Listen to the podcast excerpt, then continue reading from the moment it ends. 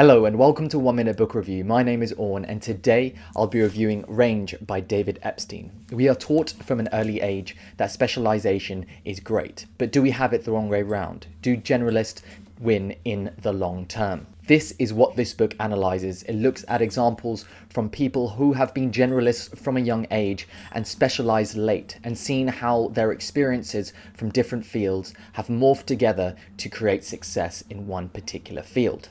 Often at times we feel that we are lagging behind the curve, but what this book shows us is that specialization earlier on can actually hamper success later on down the line. This book is quite technical in its research, so if you are an introductory reader, I wouldn't actually recommend this book because it's very research heavy. But for anyone who's looking to see whether they can get a leg up on their competition by being a generalist, I definitely recommend this book. This has been One Minute Book Review. Thanks for watching.